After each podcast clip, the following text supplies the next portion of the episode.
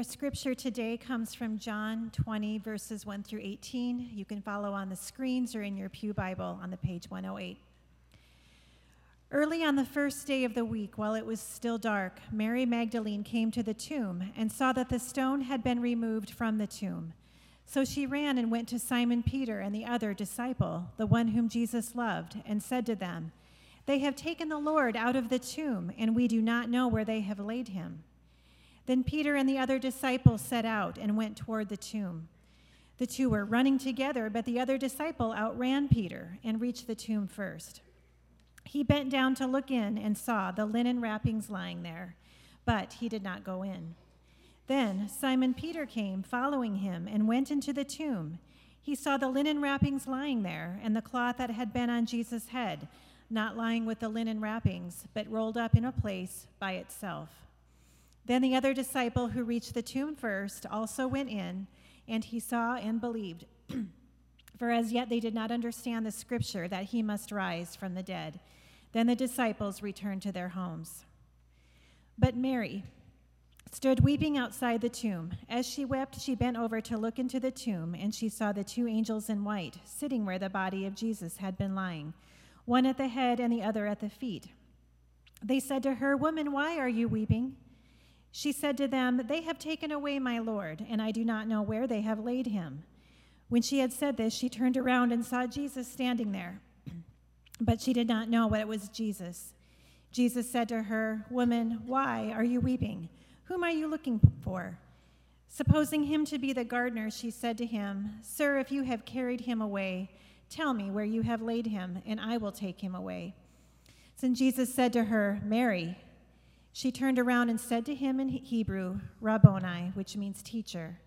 Jesus said to her, Do not hold on to me, because I have not yet ascended to the Father. But go to my brothers and say to them, I am ascending to my Father and your Father, to my God and to your God. Mary Magdalene went and announced to the disciples, I have seen the Lord. And she told them that he had said these things to her. This is the word of God for the people of God.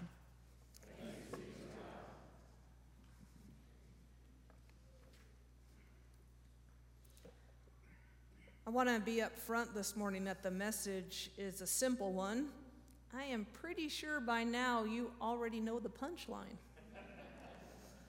or, as my preaching professor used to call it, the focus and function of the sermon. You know, sometimes preachers like to take congregations on this long and unexpected trip through the scripture and come out at the end with an aha that no one expected. And that's pretty fun when that can happen. But Today is Easter Sunday, and there's no aha that I can dream up that's bigger than the aha that we already have today. And you know what that aha is, don't you? The opening hymn proclaimed it, the children's message mentioned it, the choir anthem repeated it, the scripture made it plain Christ is risen. Oh, good job, you guys. Good job. Good job. That's why we came to worship this morning. Or maybe there's a few of you here that came because it was part of the deal of getting Easter brunch. I get it. But most of you came willingly this morning. And you came knowing already what the message would be, wanting to hear that message, trusting that the same tried and true Easter message is going to be proclaimed today. Well, guess what? It is. It is. I'm not going to mess with the core of Easter. Christ is risen. That's the news. God has acted. Death has not won. Evil has not won. That's the news. That's the good news. But here's the thing on Easter I think it takes a little work for us to dig down into the story, actually, to not just know the punchline. Because the mood in the story, the mood in the scripture is so very different than the mood that we have here today right? Today we're, we're full of flowers and, and brass instruments, and we have on new clothes, and we brought the family together for celebration, and that's all awesome. It's so awesome. I'm not against any of that. Especially, we needed a day like this this year, I think, after like that 15% Easter we had in 2020 and the like half Easter that we had last year. I mean, let's do all the things today to make it a day of fun and celebration and joy. But the scripture wow, the scripture, it's in just about as opposite a place as we can get from where we are today. I don't know if we can do it, but, but I hope that we can meditate for just a moment on that. Take just a moment to try and put ourselves in the shoes of Mary. Maybe just stand alongside her and see what she sees and hear what she hears and feel what she feels on that Easter Sunday morning. To do that, you know, we've got to actually descend from the high of today. We have to descend down into grief. Because grief, that's what she's carrying above all else in this passage. And so many of us, we know how heavy grief can be, especially in those first days. You've lived this after someone you love dies, especially if they die suddenly, especially if they die young. In those first few days, you, you function kind of on autopilot. You can't feel all the feelings at once, they would overwhelm you. So you sort of stumble through the day. You do what you have to to prepare for the funeral. You, you make decisions that you're not even sure they make sense. You're storing up all the moments and thoughts and conversations to be processed through later. Especially when there's a traumatic death. And make no mistake, Jesus' death was a traumatic death. The fog of grief, it's so thick for the one for those who love the one who's gone. And Mary, she certainly loved Jesus. We don't know very much about her, actually, Mary Magdalene. We know she's from Magdala, so she got her name, Mary Magdalene. And we have to make note that she is not the same person as Mary, the sister of Martha and Lazarus. Okay, that's Mary of Bethany. And that Mary is the one who anointed Jesus' feet and wiped them with her hair. Mary Magdalene is a different person. She's obviously important to Jesus and to his movement because she stood there at the foot of the cross along with Mary, Jesus' mother, and Mary, the wife of Clopas. Three Marys, all there together at the foot of the cross, witnessing Jesus' death. But according to the Gospel of John, only Mary Magdalene comes to the tomb on Sunday morning. This gospel doesn't tell us why she comes. We can imagine, though, can't we? You've gone to the cemetery, you've sat at the grave. We've stared at the tombstone and let the grief wash over us. We've rubbed our fingers over the name etched on the stone. We've put flowers in the earth to show the world how much that person was loved, to show ourselves how much that person was loved. So Mary comes to the tomb and finds the stone rolled away, and she goes and gets the disciples, and they run back, and they look in, and they run away, and blah, blah. That's not the interesting point of the story. The part that I really like is what happens next. What happens next? Mary's there. She's wandering in the garden, already so grieved. She is all but beside herself because even the body now is gone.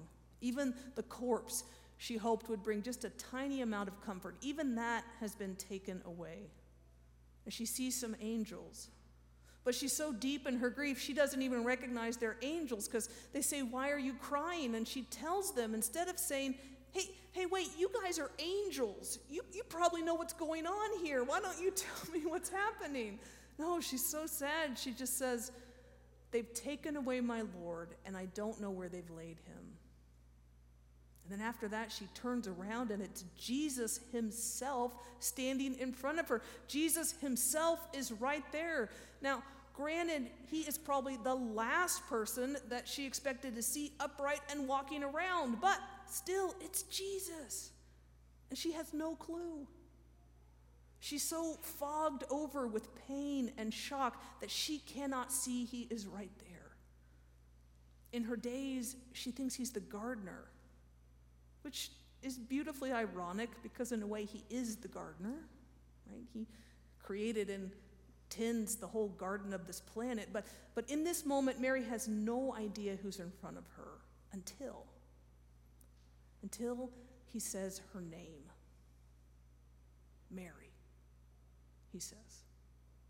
And all at once, the fog is gone. All at once, her eyes are opened she hears his voice, and, and, all the pain and misery is gone in an instant. Weeping is replaced with shouting. Mourning is replaced with dancing. Despair is replaced with joy. Grief is replaced with amazement. Death is replaced with life. When she hears him, she sees him. And she exclaims, Teacher, Her mind, it must have been spinning. But Jesus, he doesn't want to take time to celebrate. He wants her to go and spread the word. So he sends Mary off to tell the disciples that he's alive and where he's headed. And still full of shock and amazement, she goes and she does as she asked. She is the first one to tell the world, I have seen the Lord. I really, I love it that it's Jesus' voice that breaks through the confusion and the chaos. It's the voice of Jesus that penetrates down to Mary's heart and helps her see the miraculous truth of the resurrection. Now, we can take comfort from this story that resurrection is a hard thing to believe or understand. You know, no one comes to the tomb empty and says, Oh, yes, of course, raised from the dead, just like he said, neat, let's go have tea. No, no, no. They don't understand it. They can't make sense of it until until Jesus calls Mary by her name. Jesus sort of predicted this, by the way. Way back in John chapter 10, he said, I'm the good shepherd. I know my own, and my own know me, just as the Father knows me, and I know the Father. And I lay down my life for the sheep. I have other sheep that do not belong to this fold. I must bring them also. They will listen to my voice. So there will be one flock, one shepherd. I know my own, and my own know me. They will listen to my voice. Mary certainly did. Mary heard the voice of the risen Christ, and it changed everything for her. My question for us on this Easter morning is what about us? What about us? Because I don't think that we are so unlike Mary. We came here knowing what the message would be a resurrected Jesus. Well, you know, the disciples, the followers of Jesus, they had been prepared. It's not like Jesus was secretive about what would go down, but they didn't get it. Mary didn't get it. She didn't believe until she heard the voice in the garden. And we're like that too. We can know about resurrection. We can show up at church on Easter Sunday a few years in a row and get the basics death on a cross, empty tomb, resurrection. We can, we can even know enough to be able to say what it means. That resurrection is proof that God's love is stronger than death. That resurrection means the worst thing isn't the last thing. That resurrection means that God wants to make the world whole and healed again. That resurrection means God won't stop until all things are made new. That God will keep on until everything is reconciled, including us. We can know it. But do we know it? Like, like in our hearts, like enough to make it change our lives. I don't think that we really know resurrection until, like Mary, we hear God's voice saying our name. What? Pastor Amy, are you for real? Do you really mean that I am supposed to hear God's voice speaking? Yes. That is what I mean. That is what I'm here to tell you this morning. We still need to hear God's voice to know that the resurrection is true. Now, 10 or 15 years ago, the Disciples of Christ Church launched a marketing campaign that included a giant semicolon and the tagline, God is still speaking. God is still speaking. I always liked that. I wish the United Methodist Church could be that clever, but we don't seem to manage it.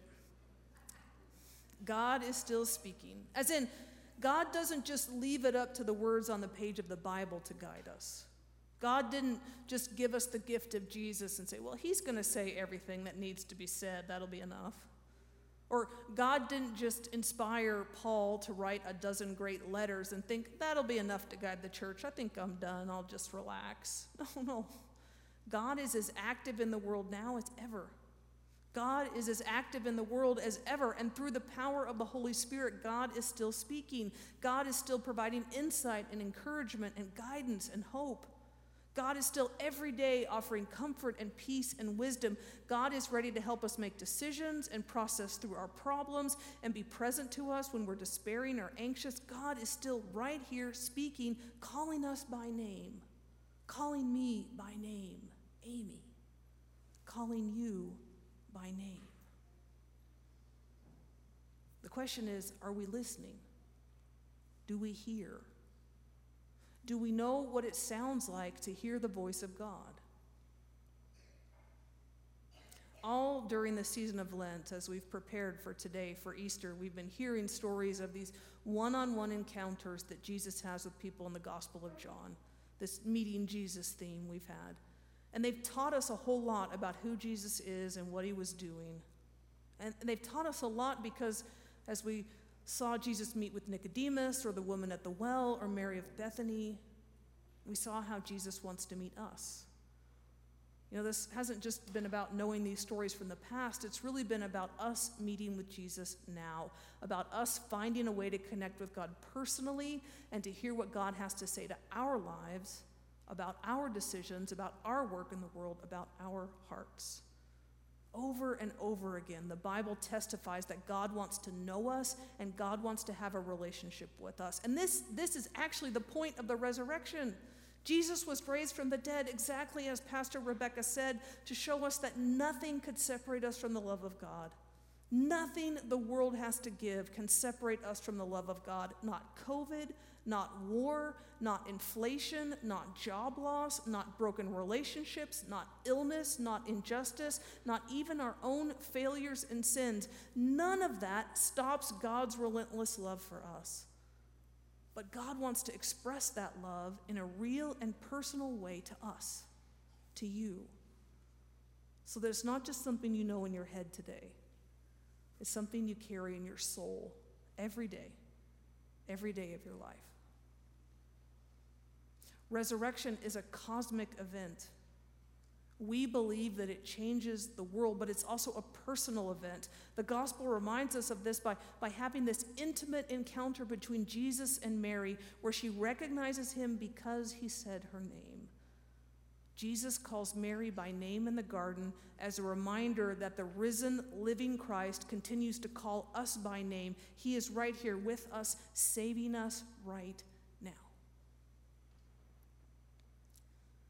now. It may be that you feel like your relationship with God is strong and you are hearing God's voice clearly in your life. That is amazing. We give thanks for that today. We celebrate that and, and we, we are filled with joy. But it may be that you feel good about your relationship with God, but you know that you haven't been paying a lot of attention lately and have not been listening as well as you could have. Maybe you've been trying to tackle some problems without asking for God's guidance. Maybe you've not taken time to stop and lay over your burdens to God. Maybe you need a little reminder today to turn to God in daily gratitude and to ask for what your heart most needs. So, if that's you, then take this Easter day to reconnect with God and to feel the fullness of God's love. Or it may be that you're sitting here and you've never really had a personal conversation with God and you don't really know what it sounds like to hear God's voice. Hey, that's okay. You know, God is still speaking. Today is a great day to start listening. If you aren't sure what God's voice sounds like, I'm going to tell you. All right? I'm going to tell you. It comes, it can come sometimes straight up like a voice. Now, I personally have never heard it audibly, like out loud, but I don't put it past Jesus to make that happen sometimes. Sometimes, though, the voice of God can sound like the voice inside your head. Like, like maybe sometimes you've heard your mother or your father's voice ring in your ears, even when they're not around. Most likely, God's voice comes to us like that, but when we're praying or when we're sitting in silence, when we're listening, when you hear it, you might wonder is this actually just my own voice inside my head? And that's okay to wonder. You might try having a conversation in your head with that voice and see what happens. If it's just your own voice, you're having a conversation with yourself, and that's okay. That'll probably do you some good. But keep at it, keep praying, keep listening, and you will learn to listen to that voice that is not your own, the one that's actually the whispering of the Holy Spirit. Sometimes, though, the voice of Jesus is not inside of us. Sometimes it comes through someone else. Sometimes it comes through a friend or through a song or, or a speaker who says just the right thing and you, and you feel a chord strike in your chest, like when the hammer hits the piano string, and, and you're, you, you feel this humming inside of you at the truth that was just spoken. The speaker may have no idea that God was using them to speak to you, but you will know.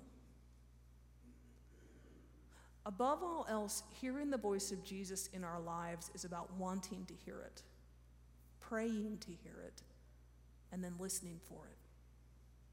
And when we hear it, there is no sweeter sound on earth. The voice of the one who saves us is still speaking. The risen, living Christ calls us by our name. Thanks be to God. Amen.